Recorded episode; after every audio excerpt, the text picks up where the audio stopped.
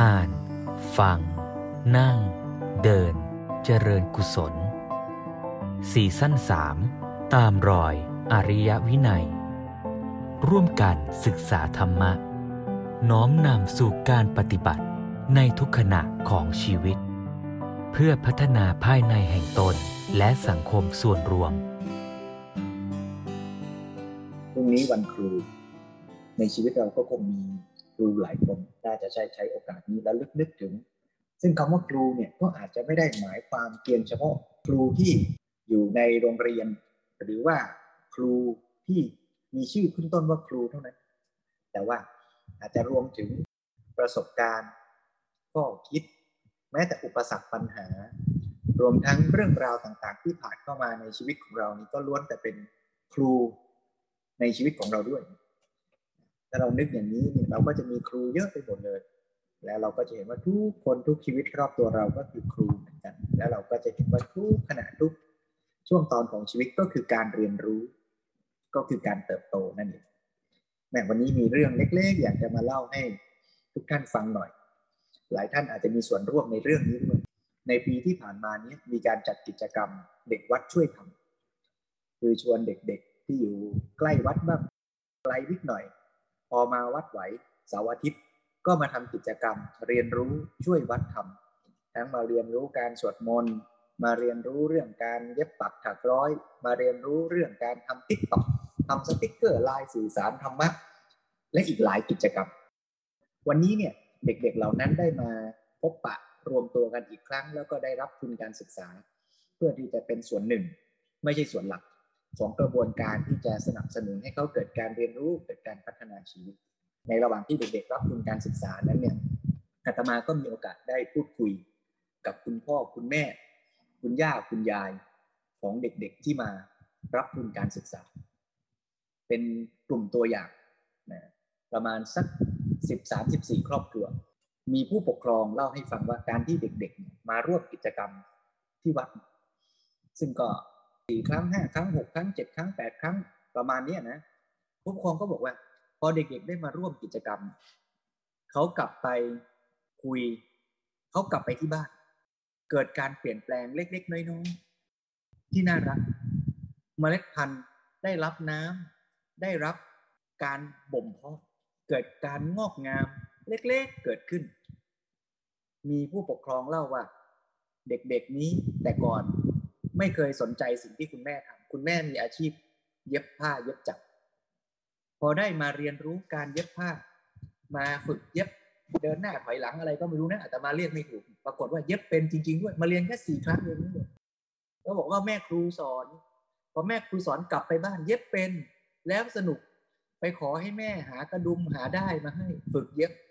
แล้วก็เลยไปสนใจว่าที่แม่เย็บจักอยู่ทุกวันนี้แม่ทํำยังไง ถามคุณแม่ว่า รู้สึกยังไงเหรอที่ลูกนี่เกิดมาสนใจเกิดมาอยากรู้สิ่งที่คุณแม่ทำเลี้ยงชีวิตมาทั้งชีวิต คุณแม่บอกภูมิใจมาก คุณแม่บอกว่ามาที่วัดทำให้ลูกใจเย็นลงทำให้ลูกนี่ มาฝึกนะ วาดภาพลายเส้นภาวนา โอ้วาดภาพเสร็จแล้วใจเย็นนะ ลูกกลับไปบอกคุณพ่อว่าคุณพ่อคุณพ่อ ถ้าเกิดวันไหนคุณพ่อหงุดหงิดแล้วคุณพ่อทำวาดรูปลายเส้นแบบหนูสิจะได้ใจเย็นลง มีเด็กๆมาบอกว่า ได้ไปฝึกทำ TikTok แล้วเนี่ย ได้ไปชวนคุณแม่มาเต้นลง TikTok ด้วยกัน มีมาเล่าอีกว่า ไปเรียนกระเบื้องโมเสกภาวนา เอาเศษกระเบื้องมาทำเป็นงานศิลปะ คุณพ่อทำงานก่อสร้างมีเศษกระเบื้องเหลือ ลูกก็ไปบอกพ่อว่า เอาเศษกระเบื้องมาทุบๆทำอย่างนี้สิทำแบบหนูสิจะได้สวยๆลูกไม่เคยเย็บผ้าเย็บกางเกง ไปเอา เสื้อผ้ากางเกงคุณพ่อที่ชำรุดมาเย็บซ่อมให้อาตมาก็เพิ่งรู้ว่าเดี๋ยวนี้นี่ในโรงเรียนเขาไม่มีสอนเย็บผ้ากันแล้วถามผู้ปกครองสุ่มถามวันนี้นี่ตอบตรงกันบอกเขาไม่มีก็รู้สึกว่ากิจกรรมที่ญาติโยมที่เป็นอุบาสกอุบาสิกาญาติโยมวัดได้ช่วยกันจัดได้ช่วยกันทำเนี่ย ก็เป็นหยดน้ำเล็กๆ ที่ไปหล่อเลี้ยงเมล็ดพันธุ์ให้เติบโตแล้วส่งผลไปสู่ครอบครัว ไปสู่ผู้คนไปสู่สังคม นี่แหละโยม เรากำลังเป็นครู เรากำลังจัดการศึกษา ไม่ได้หมายถึงว่าการสร้างวิชาชีพเท่านั้นหรอก แต่เรากำลังชวนกันเรียนรู้ การใช้ชีวิต นี่คือส่วนหนึ่งที่น่าอนุโมทนา ทั้งฝั่งผู้เรียน ทั้งฝั่งผู้สอน ทั้งฝั่งพ่อครูแม่ครู ทุกท่านเลยนะโยมนะอาตมาก็ไม่รู้จะย้อนกลับไปบอกญาติโยมที่มาช่วยกันจากหลายทิศหลายทางยังไง ก็ถือว่าประกาศเกียรติคุณไว้ณที่นี้ก็แล้วกัน ใครมาดูฟังคลิปย้อนหลังก็ฟังไปด้วยแล้วกันปกติพูดช่วงต้นรายการนี่จะให้โยมตัดออกสำหรับคลิปนี้ขออนุญาตใส่ค้างไว้ก็แล้วกัน ใครไม่อยากฟังช่วงนี้ก็กดตรงข้างล่างที่เขามีหัวข้อเลื่อนเอาเองแล้วกันนะโยมนะ ถือว่าวันนี้เป็นวันที่วัดจัดงานกิจกรรม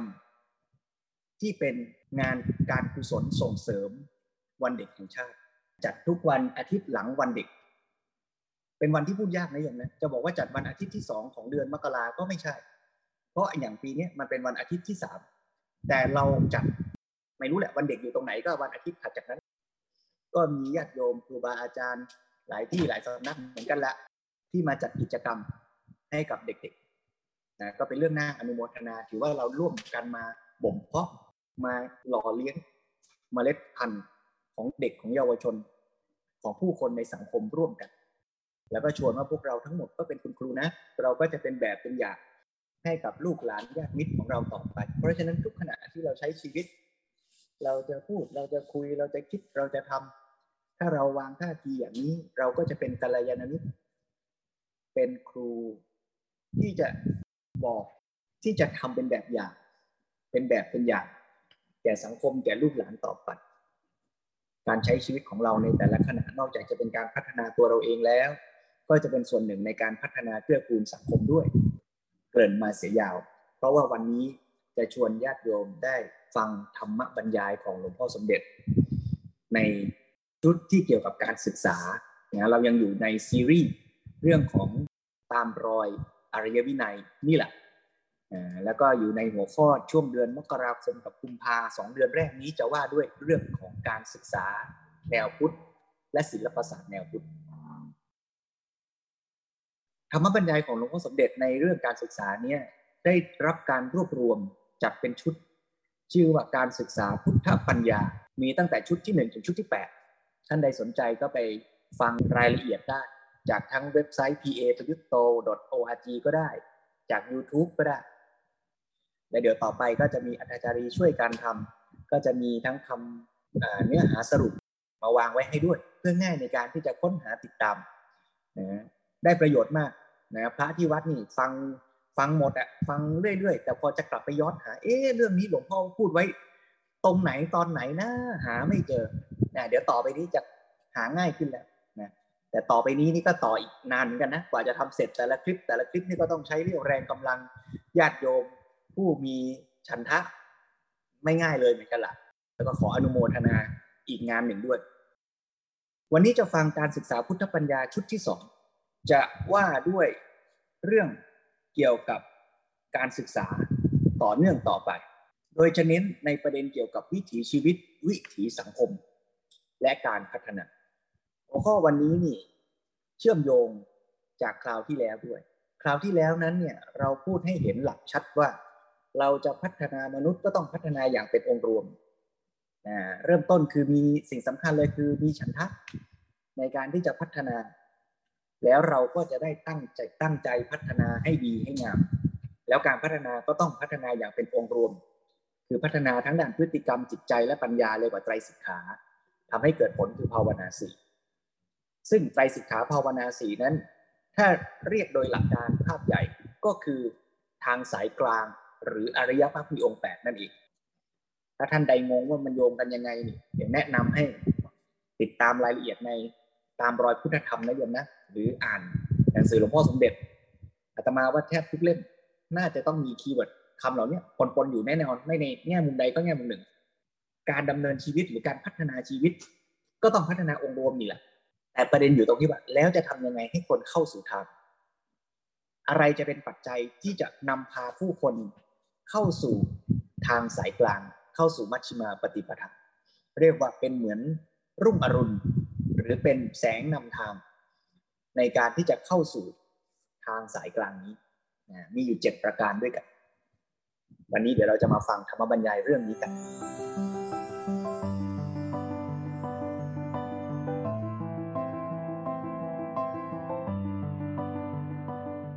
าวก่อนเราพูดถึงว่าเราจะพัฒนา เราจะศึกษาเราจะเรียนรู้ สิ่งสำคัญก็เริ่มต้นจากความใฝ่รู้นี่แหละแล้วก็จะพัฒนาตัวเองให้ไปสู่ภาวะที่ดีงาม เรียกว่าเป็นผู้ที่พัฒนาตนแล้ว ก็คือพัฒนาทั้งด้านกายศีลจิตปัญญา การที่จะนำคนเข้าสู่ทางแห่งการพัฒนาเนี่ยก็จะต้องมีองค์ประกอบสำคัญ หรือมีปัจจัยเจ็ดอย่างด้วยกัน เราก็จะได้กลับมาสำรวจตรวจดูชีวิตเราเองว่า เรามีปัจจัยสี่ประการนี้พรั่งพร้อมดีไหมตรงไหนด้อยตรงไหนตกหล่นก็จะได้เสริมจะได้เติม ในแง่ที่เราเป็นผู้เรียน เราก็จะได้กลับมาตรวจสอบตรวจดูตัวเอง ในแง่ที่เราเป็นผู้จัดการศึกษา จัดการเรียนรู้ เราก็จะได้จัดเอื้ออำนวยเหตุปัจจัยเหล่านี้ให้ดีให้พร้อมเท่าที่เราจะสามารถทำได้ หมวดธรรมชุดนี้ชื่อว่าบุพนิมิตแห่งมรรคเจ็ดประการ ซึ่งข้อต้นและข้อท้ายเนี่ยหลวงพ่อสมเด็จเน้นย้ำว่าเป็นปัจจัยสำคัญในการเกิดสัมมาทิฏฐิด้วย หลวงพ่อสมเด็จเปรียบเทียบเหมือนกับว่า ปัจจัยเจ็ดประการนี้เป็นเหมือนตู้รถไฟ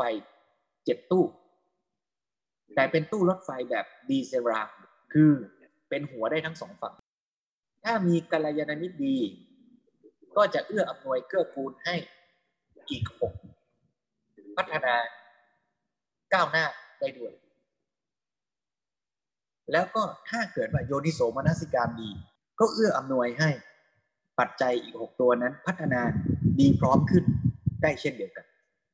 แต่ว่าแต่ละคนนั้นจะมีความต้องการกัลยาณมิตรและโยนิโสมนสิการ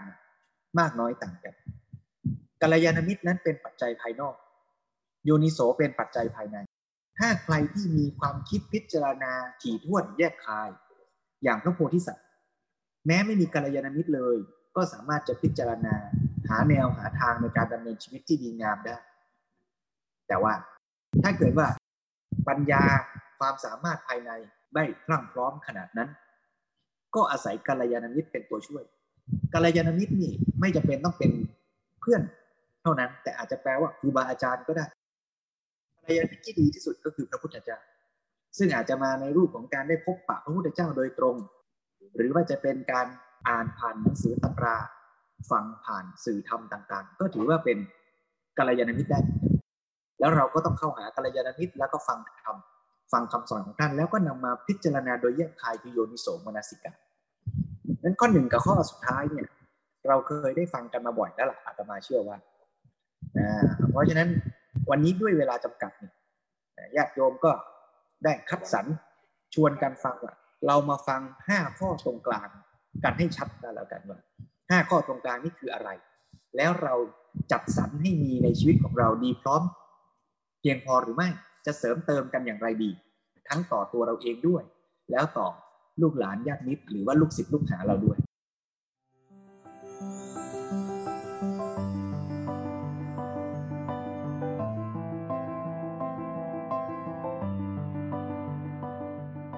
พ่อสมเด็จพูดในคลิปตอนที่หนึ่งเนี่ยพูดหัวข้อที่หนึ่งกับสองไม่ใช่หนึ่งกับเจ็ดอ่าหนึ่งก็คือกัลยาณมิตรนะว่าไปแล้วนะฮะก็คือหมายถึงว่า ความที่มีกัลยาณมิตรที่ดี ซึ่งถ้าเป็นเด็กก็อาจจะต้องอาศัยผู้ปกครองจัดหากัลยาณมิตรให้แต่ถ้าเราเนี่ยก็ต้องมีความสามารถในการที่จะหาหรือเข้าหากัลยาณมิตรนะหรือว่าถ้าดีขึ้นไปกว่านั้นอีกก็ทำตัวเองให้เป็นกัลยาณมิตรที่ดีด้วย ประการที่สองคือคำว่าศีลสัมปทานเนี่ยก็หมายความในแง่ว่า เรามีความถึงพร้อมด้วยศีล หรือหลวงพ่อสมเด็จแปลว่าตั้งตนอยู่ในวินัย และมีความประพฤติทั่วไปดีงามนะก็เรียกว่า มีความประพฤติดีไม่เบียดเบียนไม่ทำร้ายเป็นพื้น และอีกแง่หนึ่งนะหลวงพ่อสมเด็จก็ใช้คำว่า เราสามารถที่จะอยู่ในสภาพสังคมที่มีระเบียบ กฎกติกาที่เอื้อ ต่อการที่จะพัฒนาชีวิต เปรียบเทียบอย่างให้เห็นภาพชัดก็คือไม่ไปอยู่ในหมู่บ้านโจรใช่ไหมแต่ก็ไม่แน่ใจนะอย่างนั้นว่าที่เราอยู่ทุกวันนี้หมู่บ้านโจรหรือเปล่านะอ่าก็ไปตรวจทันตรวจสอบชีวิตกันดูเอาละคราวนี้หลวงพ่อสมเด็จก็จะพูดข้อที่สามสี่ห้าไป ซึ่งสามเนี่ยฉันทะเนี่ยก็จะไปเชื่อมโยงจากคราวที่แล้วนั่นแหละฟังเรื่องฉันทะกันมาแล้วนะฮะ อ่าแต่ว่าด้วยเวลาจำกัดอีกเราก็จะฟังข้อสามข้อสี่ข้อห้าข้อหกเป็นหลัก ถือว่าเราไม่ค่อยได้ฟัง ส่วนข้อเจ็ดนี่ฟังอยู่มากแล้วนะฮะเวลาจำกัดใครสนใจก็ขอให้ไปฟังต่อนะในที่นี้ก็จะชวนให้ฟังข้อสามถึงข้อหกร่วมกันเช่นกัน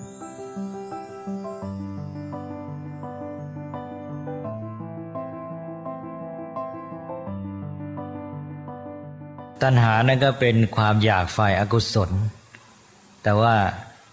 ความอยากจำเป็นจะต้องมี ถ้าคนเราไม่มีความอยากนี่มันก็ไม่ทำอะไรเท่านั้นแหละความอยากนี่เป็นตัวแรง ความปรารถนา ความอยากความต้องการก็จะใช้คำไหนก็แล้วแต่ นี่ก็ย้ำที่ว่าพุทธศาสนิกชนเนี่ยมักจะเข้าใจผิดเป็นว่าความอยากเป็นสิ่งที่ไม่ดี จะต้องละต้องกำจัด หรือต้องงดต้องลด อันนั้นเป็นความอยากฝ่ายอากุศลที่เรียกว่าตัณหา นี่ความอยากมันมีอีกอย่างก็คือความอยากที่เป็นกุศล ได้กับฉันทะเนี่ยในขณะที่ตัณหานั้นเป็นความอยากเสพอยากสนองความต้องการของตัวตนต่าง ๆ เป็นเรื่องของฝ่ายที่เนื่องกับอวิชชาคือความไม่รู้นะอาศัยอวิชชาเป็นตัวเอื้อ นี่ฉันทะเป็นความอยากฝ่ายดีฝ่ายกุศลนี่อาศัยปัญญา ต้องพัฒนาไปกับปัญญา เรื่องนี้ได้อธิบายมามากมายแล้วนะ เพราะฉะนั้นก็ไม่ต้องมาอธิบายกันละเอียดอีก ก็เป็นเพียงมาทบทวนเท่านั้นเอง อันนี้ฉันทะเป็นความอยากความฝ่ายดี มันก็จะมีที่เราแยกกันไว้นะ เอาว่าเราค่อยเทียบกันกันเรื่องฝ่ายตัณหา ตัณหาในฝ่ายเสพ ปนเปลือตาหูจมูกลิ้นกาย ในสิ่งที่ชอบใจทำให้เกิดสุขเวทนา ทีนี้ฝ่าย ฉันทานี่ก็ฝ่ายรู้ฝ่ายอยากจะรู้ความจริงของสิ่งทั้งหลาย แล้วก็ฝ่ายที่จะทำฝ่ายดีนั่นเองฝ่ายรู้และฝ่ายดีเพราะว่าคนเรานี่มีชีวิตอยู่นี่ จะมีชีวิตได้ดีนี่ต้องมีปัญญารู้เข้าใจสิ่งต่าง ๆ อย่างที่เคยอธิบายกันมาแล้ว ถ้าเราไม่รู้เราก็ทำอะไรไม่ถูก การรู้ก็คือรู้ความจริงของสิ่งต่างๆ การที่อยากรู้ฝ่ายรู้นี่เป็นฝ่ายฉันทะนะจะเห็นว่ามันไม่เหมือนกันเลยกับฝ่ายเสพบำรุงบำเรอตา แล้วเราก็เคยพูดกันในแง่ของการใช้ตาหูจมูกลิ้นนี่แหละ เจ้าความอยากอันนี้จะแสดงเห็นชัดในตอนที่ใช้ตาหูจมูกลิ้นกาย ถ้าใช้ตาฝ่ายตัณหามันก็ใช้ตาเพื่อเสพ เพื่อจะดูสิ่งที่ชอบทำให้สบายนะสบายตาสบายหูบำรุงบำเรอปลนเปลือตาหูจมูกลิ้นเนี่ยอันนี้เป็นเรื่องของการเสพ ทีนี้ตาหูของเรานี่มันไม่ได้ใช้งานเฉพาะเสพหาความสุข แต่ว่ามันอีกด้านหนึ่งก็คือมันใช้ในแง่ความรู้ไอ้ด้านเสพนั่นเป็นด้านความรู้สึก รู้สึกสบายก็อยากจะดู รู้สึกไม่สบายก็ไม่ชอบใจก็อยากจะหนี ทีนี้อีกด้านหนึ่งก็เราใช้ตาหูจมูกลิ้นเพื่อดู เพื่อเพื่อเพื่อความรู้ รู้ว่าอะไรเป็นอะไรไอ้ตอนนี้เป็นจำเป็นถ้าเราจะมีชีวิตที่ดีได้ ปลอดภัยได้ มีความเจริญงอกงามได้ก็ต้องรู้ เพราะนั้นใช้ตาดูหูฟังเพื่อรู้ ก็จะมาทางฉันทะ นี่พอเราใช้เพื่อรู้ต่อไปพอเรามีการที่ได้ประสบการณ์ได้รู้ขึ้นมา เราก็อยากรู้ยิ่งขึ้น มันก็เกิดการพัฒนาความอยากรู้หรือใฝ่รู้นี้ขึ้นมาความใฝ่รู้เกิดขึ้นมาได้สนองความต้องการใฝ่รู้ก็มีความสุขจากการเรียนรู้ ซึ่งเป็นความสุขชนิดใหม่ แต่ก่อนนี้ต้องมีความสุขจากการเสพบำเรอตาหูจมูกลิ้นได้เสพแล้วก็มีความสุข แล้วก็สุขนั้นต้องขึ้นต่อสิ่งที่ชอบใจ ถ้าเจอสิ่งที่ไม่ชอบใจก็ทุกข์นี่เป็นด้านตัณหาไฟเสพนี่พอเป็นด้านฝ่ายรู้ สนองความต้องการในการรู้ การรู้นั้นไม่เกี่ยวกับความชอบใจไม่ชอบใจ เพราะว่าสิ่งใดก็ตามที่เราเจอเป็นประสบการณ์เรียนรู้ได้ทั้งนั้น สิ่งที่ชอบใจก็ได้เรียนรู้ สิ่งไม่ชอบใจก็ได้เรียนรู้ ได้ความรู้ทั้งหมดไม่ได้ความรู้ตัวเองอยากจะรู้นี่ ก็เลยหาความสุขได้จังทั้งจากสิ่งที่ชอบใจและไม่ชอบใจ อันนี้ก็เป็นเรื่องของการพัฒนาในง่ายความสุขไปด้วย เพราะฉะนั้น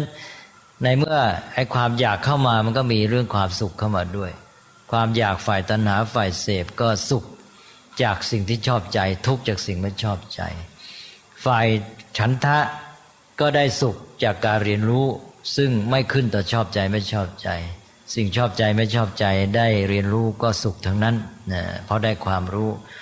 นี่พอเรียนรู้แล้วมันก็จะมีความพัฒนาอีกก็คือว่าเมื่อเรารู้เราจะรู้จักแยกแยะสิ่งต่างๆ มันไม่อยู่แค่เสพถ้าเสพมันมันก็เลยเพลินไปงั้นเอง มันไม่ได้เรียนรู้ นี่พอเรา ใช้ตาหู ใช้ตาดูหูฟังเป็นต้นเรียนรู้นี่พอเรารู้รู้อะไรเป็นอะไร เราก็แยกได้ว่า เออ สิ่งนี้อยู่ในภาวะนี้มันดีหรือไม่ดี จะเกิดการก้าวอีกขั้นหนึ่งก็คือการแยกระหว่าง ภาวะที่ดีและไม่ดี ภาวะที่ควรจะเป็นหรือไม่ควรจะเป็น ภาวะที่บกพร่องหรือสมบูรณ์ ตอนนี้สิ่งที่เรารู้มันก็จะมีภาวะอย่างเงี้ยสิ่งที่รู้ประเภทเดียวกัน อันหนึ่ง อยู่ในภาวะที่มันไม่ดีไม่น่าจะเป็น อีกอันหนึ่งอยู่ในภาวะที่ดีที่น่าจะเป็น อันหนึ่งอยู่ในภาวะบกพร่อง อันหนึ่งอยู่ในภาวะที่สมบูรณ์เราเห็นพรมปูนี่ มีสองผืนแล้วก็ เออผืนนี้มันสะอาดเรียบร้อยดีนี่มันสมบูรณ์ภาวะนี้เรียบร้อยดี เห็นพรมอีกผืนหนึ่งสกปรกกระดำกระด่างเปื้อน แล้วก็รู้เลยว่าอันนี้ไม่ดีไม่ควรจะเป็น ไอ้ความรู้นี่แยกได้ระหว่างความดีและความไม่ดี ความสมบูรณ์และไม่สมบูรณ์ ความควรจะเป็นไม่ควรจะเป็น ทีนี้พอเรารู้แล้วว่า มันควรจะเป็นอย่างนี้ มันก็เกิดความอยากขึ้นมาว่า มันควรจะเป็นอย่างนี้อยากให้มันเป็นอย่างนี้พออยากให้มันเป็นอย่างนี้ อยากให้มันดีนั่นเอง อยากให้มันสมบูรณ์ ก็เกิดความอยากชนิดใหม่เรียกว่าอยากให้มันดี หรืออยากดีใฝ่ดี ราะนั้นความใฝ่รู้ก็นำไปสู่ความใฝ่ดีพอใฝ่ดีอยากให้มันดีอยากให้มันเป็นอย่างนั้นนะอันนี้ทำไงล่ะทำไงมันจึงจะเป็นอย่างที่มึงควรจะเป็นทำไงมันจึงจะดีทำไงมันจึงสมบูรณ์ไอ้ความอยากที่จะให้มันดีให้มันสมบูรณ์เนี่ยมันจะนำไปสู่การอยากทำให้มันดี อยากทำให้มันสมบูรณ์ ก็เกิดความอยากทำขึ้นมา อยากทำให้มันดีนี่ก็ใช้ศัพท์ ให้มันเพราะก็เรียกว่าอยากสร้างสรรค์ อยากสร้างสรรค์ก็คืออยากทำให้มันดีนะถ้าอยากทำลายก็ไม่เรียกว่าสร้างสรรค์แน่ไม่เป็นการอยากทำให้มันดี เพราะอยากทำให้มันดีมันก็เป็นแรงทำให้เราเนี่ยต้องไปทำนะเพราะมันอยู่ดีๆ มันจะดีขึ้นมาไม่ได้พออยากทำให้มันดีก็ไปทำเพราะไปทำขึ้น มันก็มีความสุขในการที่กระทำนั้น เพราะว่าผลที่ต้องการเกิดขึ้นคือว่า จากภาวะที่ไม่ดีมันก็ดีขึ้นมา เพราะนั้นคนที่มีฉันทะฝ่ายดี อยากทำให้มันดีฝ่ายสร้างสรรค์ก็มีความสุขจากการกระทำตอนนี้ก็เลยแยกไปการทวนอีกที่เคยพูดไปแล้วว่า ตอนนี้มันเป็นทางสองแพร่ง ฝ่ายหนึ่งก็ใช้ตาหูจมูกลิ้นกายเพื่อเสพนะแล้วก็ เมื่อเสพความสุขก็อยู่ที่สิ่งที่ชอบใจ และเจอสิ่งไม่ชอบใจก็ทุกข์เพราะนั้นเขาก็จะมีสุขทุกข์วนเวียนอยู่กับความชอบใจไม่ชอบใจ แล้วเขาก็ไม่มีทางหนีได้ เพราะสิ่งที่เขาเจอมันก็มีสองอย่างเนี่ยชอบใจก็ไม่ชอบใจ ส่วนคนที่มีฉันทานี่ อยากรู้ใฝ่รู้บอกแล้วว่า การเรียนรู้นั้นไม่ขึ้นแต่สิ่งชอบใจไม่ชอบใจ สิ่งชอบใจไม่ชอบใจเรียนรู้ได้ทั้งนั้น เพราะนั้นความสุขของเขาก็พ้นจากวงจรของความชอบใจไม่ชอบใจ มาสู่การที่สามารถมีความสุขได้จากประสบการณ์ทุกอย่าง ไม่ว่าชอบใจหรือไม่ชอบใจนะแล้วก็ฝ่ายตัณหาที่สุขจากเสพอันนั้นก็คือเมื่อเสพก็คือได้รับการบำรุงบำเรอบำรุงบำเรอก็คือตัวเองเป็นฝ่ายรับฝ่ายได้ ก็คือสบายไม่ต้องทำเพราะนั้นฝ่ายเสพ ตัณหาเนี่ยจะมีความสุขเมื่อตัวเองได้รับการบำเรอไม่ต้องทำอะไร นี้ตัวเองไม่ต้องทำอะไรจึงจะสบาย ถ้าเกิดต้องทำขึ้นจำใจเป็นทุกข์เพราะนั้นพวกตัณหาพวกเสพนี่จะมีปัญหาเกิดทุกข์จากการกระทำการกระทำคือความทุกข์ฝ่ายที่เป็นฉันทานี่ มันอยากทำให้มันดี ฝ่ายสร้างสรรค์พอมันไปทำให้มันดีขึ้น มันสุขจากการกระทำนะ นั่นมันก็เป็นการก้าวหน้าในเรื่องความสุข คนที่มีฉันทะเกิดขึ้นมาก็ได้สุขจากเสพก็มีเป็นทุนเดิมอยู่แล้ว แล้วมันมีความสุขจากการสนองความใฝ่รู้ได้เรียนรู้ แล้วก็มีความสุขจากการกระทำการสร้างสรรค์เลยสุขมากมายนะแล้วเข้มแข็งพัฒนาไปได้เรื่อยๆอันนี้ก็เป็นเรื่องของระหว่างตัณหากับฉันทะที่พูดไปแล้วนะ นี่ฉันทานี่เป็นธรรมะที่จำเป็นในการที่จะเจริญงอกงามในความดี ในการพัฒนาชีวิต ถ้าไม่มีตัวฉันทาแล้วก็มันก็หมดแรงมันก็ไม่ไปแล้วนะนั้นท่านก็แปลฉันทานี่ไปเน้นที่การกระทำว่าใฝ่ธรรมคำว่าใฝ่ธรรมนี่คำว่าธรรมนี่ทอรอหันมอก็ได้นะธรรมหรือทอสละอัมธรรมก็ได้นะ ไฟธรรมก็เป็นชันทะไฟธรรมที่เป็นทรหันหมอ ก็มือหมายความว่าไฟธรรมหมายความว่าความจริงความดีงามใช่ไหมนั้นในแง่ของไฟธรรมที่เป็นทรหันหมอธรรมะนี่ก็หมายถึงไฟรู้คืออยากจะรู้ความจริงที่เรียกว่าธรรมะ ก็คือความจริงของสิ่งทั้งหลาย แล้วก็ไฟธรรมะในความหมายว่าไฟดีไฟอยากให้สิ่งทั้งหลายมันดี ก็ไฟรู้และไฟดี แล้วทีนี้ก็ต่อมาก็พออยากทำให้มันดีก็เลยเป็นฝ่ายธรรมทอสละอัมธรรมนั้นฉันทาท่านก็แปลว่ากัตตุกรรมยตา แปลว่าความปรารถนาจะทำก็เป็นแรงสำคัญที่จะทำให้เรามีความเจริญก้าวหน้า เรื่องนี้ได้พูดมามากแล้วก็ขอผ่านนะถ้ามีข้อสงสัยก็ย้อนถามอีกได้ นี่ก็ขอผ่านไปนะ ตอนนี้เป็นฉันทามีแรงและมีตัวความอยากความปรารถนาที่เป็นกุศลก็พร้อมที่จะเดินหน้าพัฒนาชีวิตให้ก้าวต่อไป นี่ก็มีตัวอีกตัวหนึ่งมามาช่วยเสริม ตัวที่สี่เรียกว่าอัตสัมปทา แปลว่าการทำตนให้ถึงพร้อม การทำตนให้ถึงพร้อม นี่ก็หมายความจะทำให้ตนเนี่ยมันสมบูรณ์เต็มเปี่ยม ที่ว่าทำให้สมบูรณ์ก็ตึงต้องพัฒนาให้เต็มที่ ก็คือจิตสำนึกที่จะพัฒนาตนเองให้เต็มที่ ถ้าใช้ภาษาปัจจุบันก็เรียกว่าจะพัฒนาศักยภาพของตนเองให้เต็มที่ เพราะทางพุทธศาสนาก็สอนเราไว้แล้วบอกว่ามนุษย์นั้นเป็นสัตว์ที่ฝึกฝนพัฒนาได้ศึกษาได้ เรามีศักยภาพที่จะพัฒนาตนเอง เพราะนั้นอัตสัมปทาก็เท่ากับมาใช้ประโยชน์จาก ธรรมชาติของมนุษย์ที่เป็นสัตว์ที่ฝึกตนเองได้เนี่ยก็จะมาฝึกตนเองเนี่ยให้พัฒนาจนสมบูรณ์เลยในการที่จะพัฒนาสมบูรณ์ก็ฝึกตนเองต้องมีจิตสำนึกอยู่เสมอ เมื่อเราสำนึกในภาวะในธรรมชาติของคนที่เป็นสัตว์ที่ต้องฝึกต้องพัฒนาพัฒนาได้ เราก็เลยมีความนึกระลึกอยู่เสมอว่าเราจะต้องพัฒนาตัวจะต้องพัฒนาตัว อเราระลึกถึงธรรมชาติของเราอย่างนี้อยู่เสมอระลึกอยู่เรื่อยๆ ก็เกิดเป็นความสำนึกอย่างที่ว่าในหน้าที่ของตัวเอง เป็นความอยากความปรารถนาตลอดเวลาที่ว่าพยายามหาทางทำให้ตัวเองนี่พัฒนาให้สมบูรณ์ พอจิตอันนี้มันเกิดขึ้นมาแล้วนี่มันจะออกผลมาในการดำเนินชีวิตทีเดียวแหละ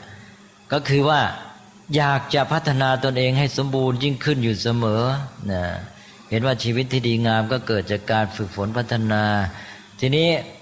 พอมาเกิดจิตสำนึกนี้ขึ้นมา มันก็ไปสนับสนุนความอยากในการทำสิ่งที่ดีงามยิ่งขึ้นไปเจอสถานการณ์อะไรก็ไอตัวนี้มันคอยเราคอยเตือนอยู่เรื่อยว่า เออทำไงจะได้พัฒนาตัวเรา ก็มองสิ่งต่าง ๆ ในแง่ที่ว่าจะมาช่วยตัวเองได้พัฒนานะไปเจอประสบการณ์อะไรขึ้นมาอ้อ ก็จะเอาประโยชน์จากมันในแง่มาฝึกฝนพัฒนาตัวเองไปเจอสิ่งที่ยากก็ยิ่งชอบใจว่า โอ้ นี่จะทำให้เราได้ฝึกตัวเองมากนะคนเรานี่พอมันเจออะไรมันอยากจะฝึกตัวเอง มันก็มองเป็นเครื่องมือฝึกตนเองไปหมด ทีนี้ถ้าเป็นเรื่องง่าย ๆ เราได้ทำอะไรแต่ไรน้อย การทำได้น้อยนี่มันก็พัฒนาตัวเองน้อย สิ่งที่ง่ายมันก็ไม่ได้พัฒนาตัวเองพอไปเจอสิ่งที่ยากเข้า มันก็เกิดเตือนจิตสำนึกขึ้นมาว่า โอ้นี่เป็นโอกาสเราจะได้พัฒนาตัวเองมาก ได้ฝึกตัวเองมาก อะไรที่มันยากเวลาเราทำนี่เราจะได้ฝึกปรือความสามารถ ได้เยอะไปเจอปัญหาที่ยากเราได้ใช้ปัญญาขบคิดหาทางแก้ไขมาก มันก็ยิ่งในพัฒนากันใหญ่นะพัฒนาความสามารถในการทำในการมีฝีมือในการจัดเจน พัฒนาปัญญาในการคิดค้นพิจารณาหาทางแก้ปัญหา พัฒนากันใหญ่ ไปไปมาคนที่มีจิตสำนึกในการฝึกตนนี้ก็เลยชอบสิ่งที่ยากและชอบปัญหา อย่างที่เคยพูดบ่อยๆแบบว่า คติของคนที่ฝึกตนเองนี้มีจิตสำนึกในอัตสัมปทาเนี่ยจะบอกว่ายิ่งยากยิ่งได้มากใช่ไหมเพราะนั้นแกเจอสิ่งที่ยากแกก็ชอบใจสินะนี่คนที่ไม่มีจิตสำนึกในการฝึกตน ไปเจออะไรต้องทำนิดเดียวก็ถอยละ มันรู้สึกเป็นทุกข์ อันนี้ถ้าจำเป็นต้องทำแกก็จะเกิดความทุกข์มาก เพราะว่าหนึ่งก็ไม่เต็มใจทำเมื่อไม่เต็มใจทำจำเป็นต้องทำก็จำใจทำก็ฝืนใจ ก็ทำด้วยความทุกข์นะไม่ตั้งใจทำงานก็ไม่ได้ผลอีกเสียหมดทุกอย่าง ทีนี้ฝ่ายคนที่มีจิตสำนึกในการฝึกตนนี้ พอไปเจอสิ่งที่ต้องทำเข้ามามันชอบใจแล้วว่าจะได้เป็นโอกาสในการฝึกตน ใจมันเอาด้วยแล้วมันมีความยินดีเลย เต็มใจเลยพอเต็มใจทำด้วยความสุข ตั้งใจทำก็ได้ผลดีด้วย ตนเองก็ได้ฝึกฝนพัฒนาตัวเองงานของส่วนรวมงานที่ทำนั้นก็ได้ผลสำเร็จด้วยดีด้วยดังนั้นถ้าเด็กพัฒนาอัตสัมปทานี้ขึ้นมาได้แล้ว ครูอาจารย์ก็ตามพ่อแม่ก็ตามสบายใจเลย ไม่ต้องกลัวละเด็กพัฒนาแน่นอนดังนั้นถ้าได้ยิงสองตัวนี้สบายแน่ ได้ฉันทสัมปทา เด็กก็อยากใฝ่รู้ใฝ่ดีใฝ่สร้างสรรค์อยากทำแกไม่ไปโมหลงละเริงกับไอ้เรื่องสิ่งเสพบริโภคแหละแล้วแกก็ไม่ไปติดสิ่งเสพติดนะได้ง่าย ไม่ไปวุ่นวายกับเรื่องเหล่านั้น แกจะมาหาความสุขจากการเรียนรู้จากการฝึกฝนตนจากการสร้างสรรค์ แล้วก็จากการที่ได้พัฒนาตัวด้วยอัตสัมปทานเนี่ยนั่นสบายเลยพอนี่ก็อัตสัมปทาก็มาช่วยทำให้ได้ความสุขยิ่งขึ้นสิ เมื่อกี้ฉันทาก็ได้สุขจากการเรียนรู้และการสร้างสรรค์จากการทำงานทำการอยู่แล้ว พอได้อัตสัมปทามามันยิ่งสุขจากสิ่งที่ยากด้วยนะมันมันขึ้นมาอีกขั้นหนึ่งนะก้าวอีกขั้นหนึ่งไอ้ฉันท่าเนี่ยมันแค่ว่าสุขจากการเรียนรู้ และสุขจากการทำงานสร้างสรรค์ แต่ว่าไอ้เจ้าอัตสัมปทานี่ทำให้สุขจากสิ่งที่ยากสิ่งที่เป็นปัญหาด้วยนะพอเพิ่มสุขเข้าไปแล้วก็เพิ่มความสำเร็จด้วยนี่อัตสัมปทาก็เป็นอันว่าต้องสร้างขึ้นมาล้วจิตสำนึกในการฝึกตนหรือการที่ตั้งใจ จะพัฒนาศักยภาพของตนให้เต็มเปี่ยม ก็คิดว่าพอแล้วนะอัตสัมปทานี่เป็นศัพท์ที่โดยทั่วไปจะไม่ได้ยินกันเลย เพราะเป็นศัพท์ที่ใช้น้อยในพระไตรปิฎกมาอยู่ในชุดเนี้ยในชุดของบุพนิมิตแห่งมรรคเจ็ดประการ ก็ขอผ่านไป นี้ไปข้อที่ห้าแล้วนะ ข้อที่ห้าก็เรียกว่าทิฏฐิสัมปทา แปลความถึงพร้อมด้วยทิฏฐิ ทิฏฐิในที่นี้ไม่ใช่ทิฏฐิที่หมายความว่าความดื้อรั้นอะไรต่าง ๆ นะ หรือความติดในความเห็นส่วนตัวทิฏฐิ ทิฏฐินี้ถ้ามาตัวเดียวมันเป็นความหมายไม่ดี หมายถึงความเห็นผิด แต่ถ้ามากระสับอื่น อย่างมากระสัมปทานเนี่ยมันจะหมายถึงความเห็นความเชื่อแนวความคิดที่ดีงามนี่ในที่นี้ก็หมายถึงว่า เป็นความเชื่อแนวความคิดที่ดีงาม เป็นเหตุเป็นผลประกอบด้วยปัญญา หรือเป็นทางแห่งความเจริญปัญญา นี่คนเราเนี่ยถ้ามีทิฏฐิผิด ก็จะเกิดปัญหาทันที เช่นไปเชื่อถือยึดถือแนวความคิดที่มันไม่เกื้อกูลไม่สร้างสรรค์ไอ้พวกทิฏฐิเหล่านี้ก็เช่นเชื่อว่าอา้าวอะไรแต่อะไรก็เป็นไปเพราะโชค เป็นไปตามบังเอิญบทมันจะเป็นกับเป็นเองนะสมมติว่าเชื่ออย่างนี้นะ มีความคิดอย่างนี้แล้ว แกก็ไม่พัฒนาตัวเองละเพราะว่าอะไรแต่อะไรถึงคราวมันก็เป็นเองใช่ไหมแล้วแต่โชคแล้วจะไปมี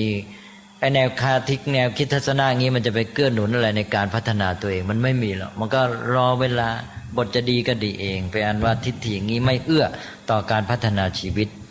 หรือเชื่อว่าอะไรจะเป็นไงก็แล้วแต่อำนาจโดลบันดาลของเทพเจ้า สิ่งลึกลับ อย่างนี้ก็เช่นเดียวกัน เราก็ทำอะไรก็ไม่มีผลสิใช่ไหมมันแล้วแต่อำนาจโดลบันดาล ก็ปล่อยตัว หรือต้องรอไปรอคอยไปอ้อนวอนขออำนาจโดลบันดาลของเทพเจ้าเป็นต้น อย่างนี้มันก็ไม่พัฒนาเหมือนกัน นี้ถ้าเชื่อตามหลักที่ถูกต้องก็คือ อย่างน้อยให้มันเป็นความเชื่อ ความถือหลักการที่มันเอื้อต่อการที่แสวงหาปัญญา ก็เช่นว่า ถือหลักการว่า เออ อะไรต่ออะไรมันก็เป็นไปตามเหตุปัจจัยของมันนี่ พอถือหลักการว่าสิ่งทั้งหลายเป็นไปตามเหตุปัจจัยของมันนี่ มันเอื้อทันทีต่อการแสวงปัญญาพอเราไปเจออะไรปั๊บเจอประสบการณ์ เจอเหตุการณ์สถานการณ์อะไรขึ้นมา แล้วก็โอ้มันเป็นไปตามเหตุปัจจัยพอบอกว่าเป็นไปตามเหตุปัจจัย เราก็ต้องค้นหาเหตุปัจจัยแล้วสินะมันก็เป็นตัวกระตุ้น เป็นตัวจุดเริ่มให้เราเนี่ยแสวงปัญญาทันทีนั้นความเชื่อที่ถูกต้องนี่เป็นประโยชน์มาก เอาเป็นว่าเป็น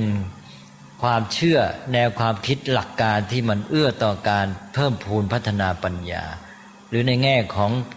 เพิ่มพูนกุศลธรรมความดีงามต่าง ๆนะนี่ถ้าไปเชื่อผิดๆ มันมีเยอะอย่างค่านิยมของสังคม เรื่องค่านิยมของสังคม ทัศนคติอะไรพวกนี้เป็นเรื่องทิฏฐิทั้งสิ้น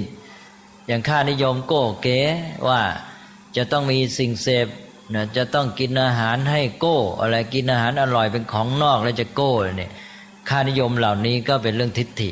ที่ผิด ไม่ประกอบด้วยปัญญาเลย มีปัญญาที่ไหนอะมันเป็นสักแต่ว่าค่านิยมที่สังคมได้มาหล่อหลอมแล้วก็เชื่อถือกันไป มันไม่มีปัญญาอยู่ด้วย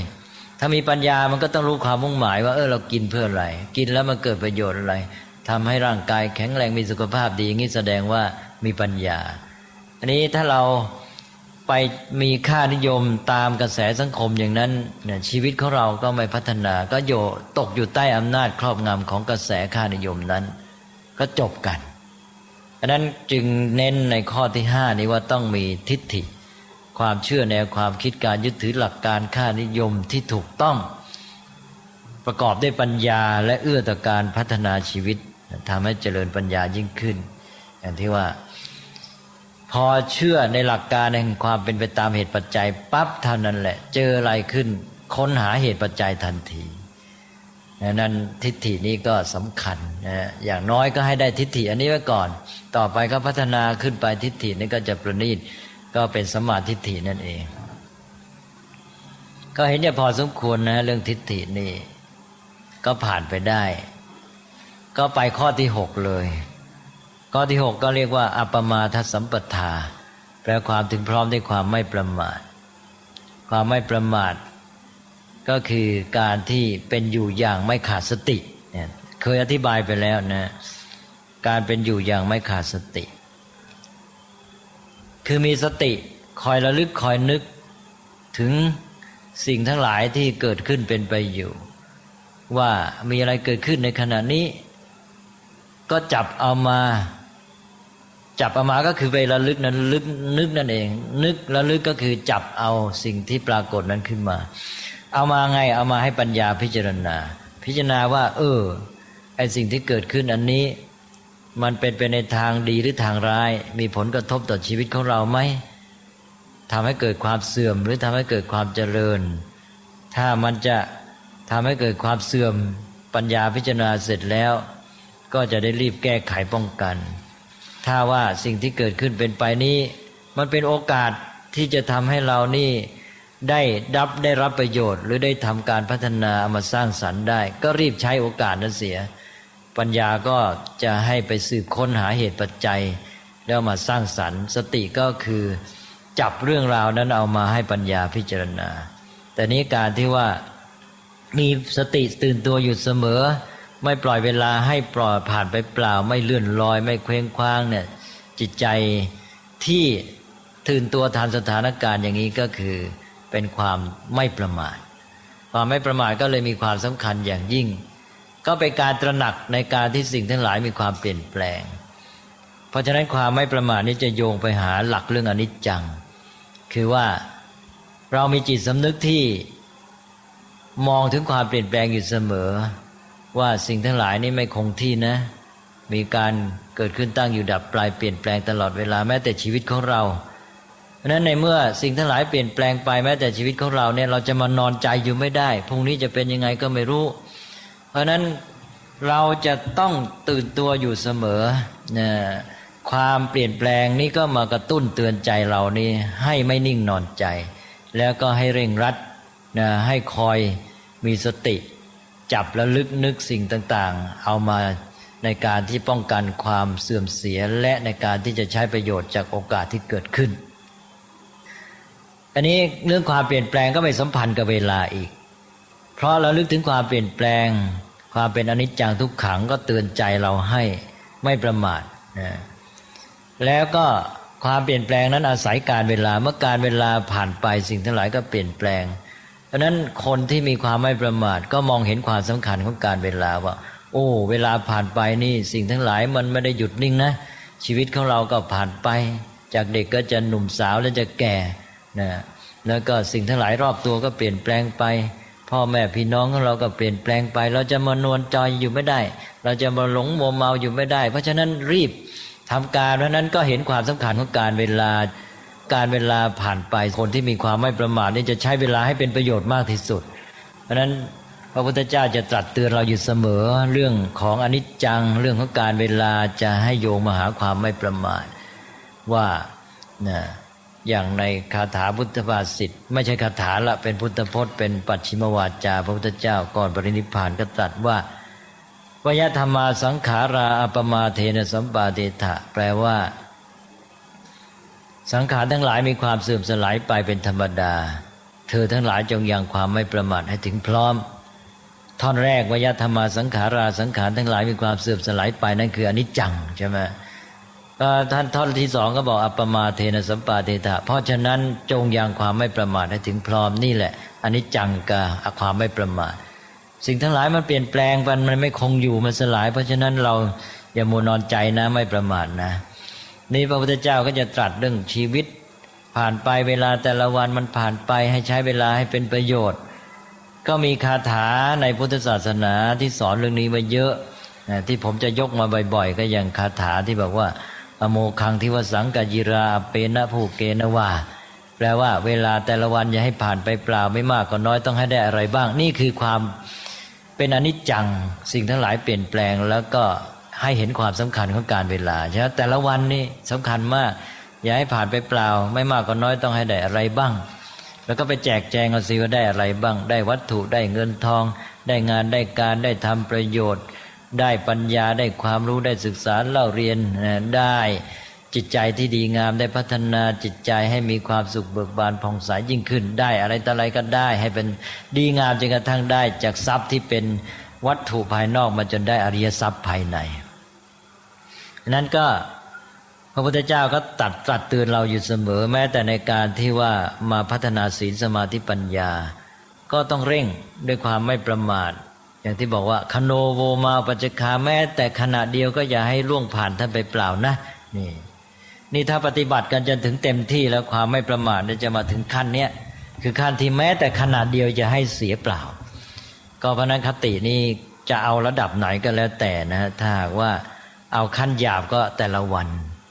เวลาแต่ละวันอย่าให้ผ่านไปเปล่าไม่มากก็น้อยต้องให้ได้อะไรบ้าง นี่ถ้าเอาขั้นละเอียดก็ต้องอย่างที่ว่าเนี่ย ต้องถึงขั้นที่ว่า แต่ละขณะอย่าให้เสียเปล่าเลยถ้าทำได้ขั้นนี้นี่เก่งมากนะ ขั้นที่เตรียมตัดสรู้ได้แล้วนะฮะเพราะว่าท่านผู้ปฏิบัติขั้นสูงนี้จะมีสติกำกับทุกขณะเลยนะคือไม่ให้ช่องแก่อกุศลเข้ามา จิตจะทันต่อความเป็นไป ตลอดทุกเวลาอย่างสติปัฏฐานนี่สติทันต่อ อารมณ์ปัจจุบันทุกขณะเลย เพราะนั้นทุกขณะนี้ก็ไม่เสียเลย ไม่มีอกุศลธรรมเกิดขึ้น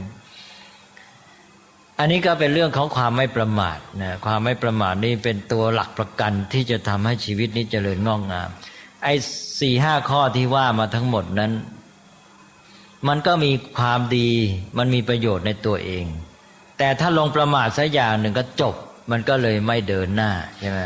ไอ้ความไม่ประมาทเป็นตัวกระตุ้น ให้เจ้าตัวที่ผ่านมาทุกตัวทำงานนะนั่นเป็นตัวกระตุ้นคอยเร่งเร้าพระพุทธเจ้าจึงตรัสบอกว่า ความไม่ประมาทนั้นเหมือนรอยเท้าช้าง รอยเท้าช้างนั้นก็เทียบกับรอยเท้าสัตว์อื่นที่เป็นสัตว์บก ไม่มีรอยเท้าสัตว์ใดใหญ่กว่า รวมลงในรอยเท้าช้างได้ทั้งหมด ก็หมายความว่ารอยเท้าช้างนี่ครอบคลุม รอยเท้าอื่นไว้หมด เหมือนกับความไม่ประมาทเนี่ย ก็ครอบคลุมธรรมะอื่นได้หมด ครอบคลุมอย่างไร ครอบคลุมก็คือว่าทำให้ธรรมะข้ออื่นเนี่ยเกิดผล หรือทำหน้าที่ของมัน ถ้าลองประมาทสัอย่างเดียวธรรมะมีกี่ข้อก็นอนหลับหมดนะอย่างที่เคยพูดบ่อยๆบอกว่าธรรมะเรียนมากี่ข้อ ประมาทสัอย่างหนึ่งก็อยู่ในตู้คัมภีร์นะไม่ได้ออกมาใช้ประโยชน์นะ รู้ว่าดี สามารถบรรยายว่าธรรมะข้อนี้ดียังไงดียังไง แต่ประมาทซะอย่างเดียวมันก็นอนเฉยทีนี้พอไม่ประมาทธรรมะทุกข้อนี่ทำหน้าที่หมดนะแม้แต่คนที่เรียนรู้น้อย เรียนรู้ธรรมะสักข้อสองข้อ แต่เป็นคนไม่ประมาท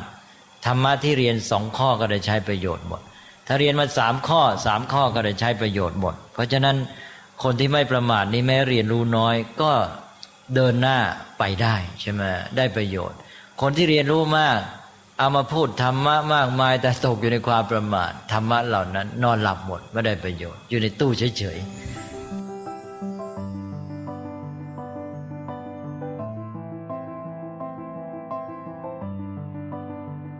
เวลาเรามีน้อย ก็เลยฟังไม่จบเสียทีเดียวนะโยมนะ แต่ว่า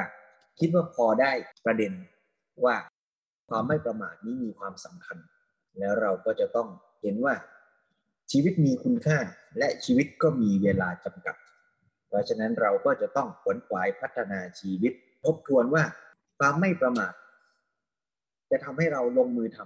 ำแล้วก็ทำด้วยทิฏฐิความเข้าใจว่าชีวิตเราพัฒนาได้นะ ไม่ใช่ว่าจะต้องไปรอโชคชะตาฟ้าลิขิต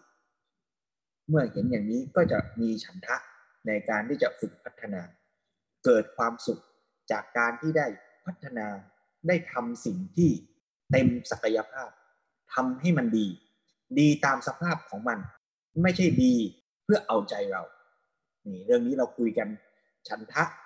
มาเต็มๆตั้งแต่อาทิตย์ที่แล้วอาทิตย์นี้แล้วนะโยมนะ แล้วก็เชื่อว่าโยมจะได้ยินคำนี้ต่อต่อไปอีก นี่ก็คือจุดสำคัญของการพัฒนาความสุข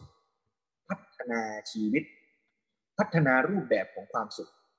พัฒนาการเรียนรู้นะอย่างที่คราวก่อนเราคุยกันไป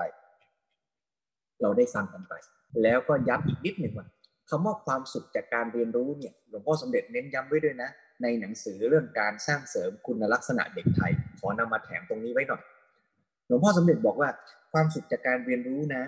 ไม่ใช่ความสุขจากกระบวนการจัดการเรียนรู้แหมตรงนี้นี่ลึกซึ้งหมายความว่า เราจะทำกิจกรรม อย่างวันนี้เนี่ยมีซุ้มกิจกรรม มีเกมให้เด็กเล่นไอ้กิจกรรมหรือเกม หรือครูสอนสนุกติวเตอร์ มีเทคนิคแพรวๆในการสอน ตรงนี้คือความสุขของตัวกระบวนการจัดการเรียนรู้ที่เราจัดตั้งขึ้น มันเป็นความสุขอยู่ภายนอก ที่เราสร้างให้กับผู้เรียน แต่ว่าจะต้องนำไปสู่เป้าหมายที่แท้คือตัวความสุข ที่เกิดจากการได้เรียนและได้รู้ของเขาเอง ซึ่งเป็นความสุขภายในผมเคยมีความสุขจากการได้คิดเลขออก ตอบโจทย์ได้ มีความสุขจากการที่เห็นโจทย์แล้วมันท้าทาย อยากจะคิดอยากจะไขปัญหา มันมีความสุขอยู่ในกระบวนการศึกษา การหา ความรู้และการได้รู้ มันเกิดจากภายใน ใครก็หยิบยัดสร้างให้ไม่ได้ แต่เอื้อให้เกิดได้ เพราะฉะนั้น ความสุขภายนอกที่เราสร้างขึ้น ก็ไม่ใช่ว่า ไม่จำเป็นนะ ความสุขภายนอกกระบวนการเรียนรู้ที่สร้างสรรค์กระบวนการเรียนรู้ที่น่าสนุก ก็ดี แต่จะต้องไม่ทำให้ผู้เรียนยึดติด อยู่เพียงแค่ความสุขภายนอก แต่จะต้องนำพาผู้เรียนไปให้ถึงความสุขภายใน ที่เกิดจากการได้เรียนและได้รู้ให้ได้นี่ฉะนั้นแล้วความสุข จากปัจจัยภายนอกนั้นอาจจะเป็นอันตราย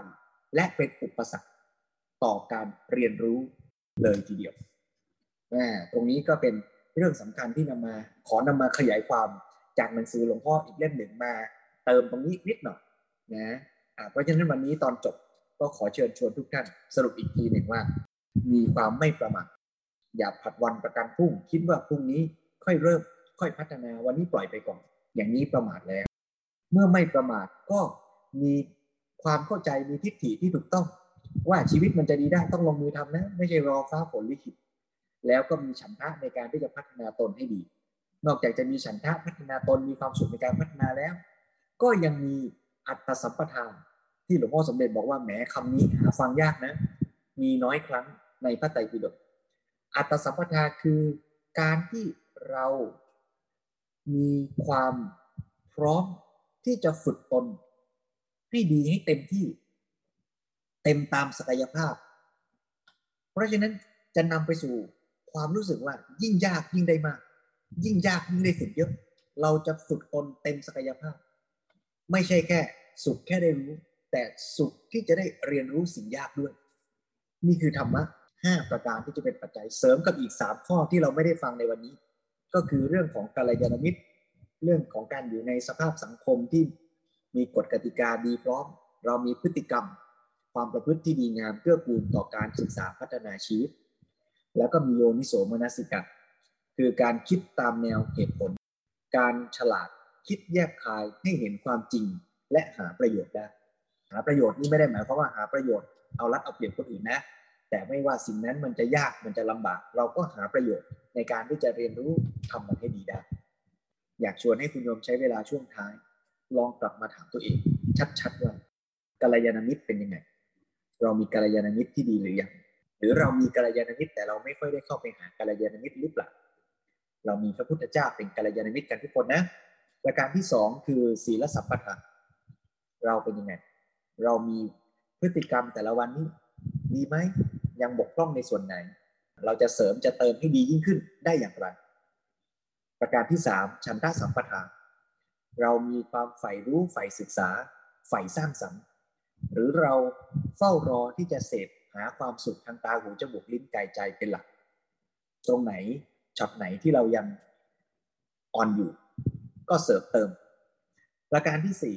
อัตสัมปทาอยากฝึกตนเจอสิ่งยากแล้วบอกตัวเอง ว่าโอ้ยิ่งยากยิ่งได้มาก หรือว่าเจอสิ่งยากแล้วท้อแท้ท้อถอย ข้อที่ห้าทิฏฐิสัมปทามีท่าทีที่เอื้อต่อการศึกษาเรียนรู้ไหม หรือว่าอะไรอะไรก็นอนรอฟ้าฝน รอผู้เป็นใหญ่ทั้งในทางเทวดาและในทางโลก ช่วยประการที่6อัปปมาทสัมปทานประมาทหรือเปล่าผัดวันประกันพุ่งหรือเปล่าข้อที่7โยนิโสมนสิกาใช้ปัญญาพิจารณาแยกคาย เจอปัญหาก็มีวิธีคิด ที่จะหาประโยชน์ แล้วเราจะเรียนรู้ไปด้วยกัน ยังไม่มีใครสมบูรณ์พร้อมเราก็เป็นเพื่อนร่วมทางนะโยมนะ และเราก็จะเป็นกัลยาณมิตรซึ่งกันและกัน อย่างน้อยค่ำคืนวันอาทิตย์ ก็ถือว่าเราได้มาพบกัลยาณมิตร คือได้มาฟังธรรมบรรยาย ได้มาฟังธรรมะที่หลวงพ่อสมเด็จได้เอาคำสอนของพระสัมมาสัมพุทธเจ้าที่เป็นกัลยาณมิตรที่เลิศที่สุด มาให้เราได้ใช้โยนิโสมนสิการ พิจารณาโดยแยกทาง แล้วนำไปใช้ไปประพฤติปฏิบัติ ด้วยความไม่ประมาทโดยต้นตัวกันในวันนี้ก็ขออนุโมทนาทุกท่าน แล้วก็อุทิศบุญกุศลให้กับครูบาอาจารย์ให้ได้ เห็นว่าสิ่งที่ท่านได้สอนบอกกล่าวแนะนำรวมทั้งทุกสรรพชีวิตในโลกใบนี้ที่เป็นครูของเราด้วย แล้วเราจะตั้งใจพัฒนาชีวิตของเรา เพื่อที่เราก็จะเป็นครูส่งต่อ แบบอย่าง ความคิดการกระทำที่ดีงามสู่โลกใบนี้ต่อไป อ่าน ฟัง นั่ง เดิน เจริญกุศล สี่สั้นสาม ตามรอย อริยวินัย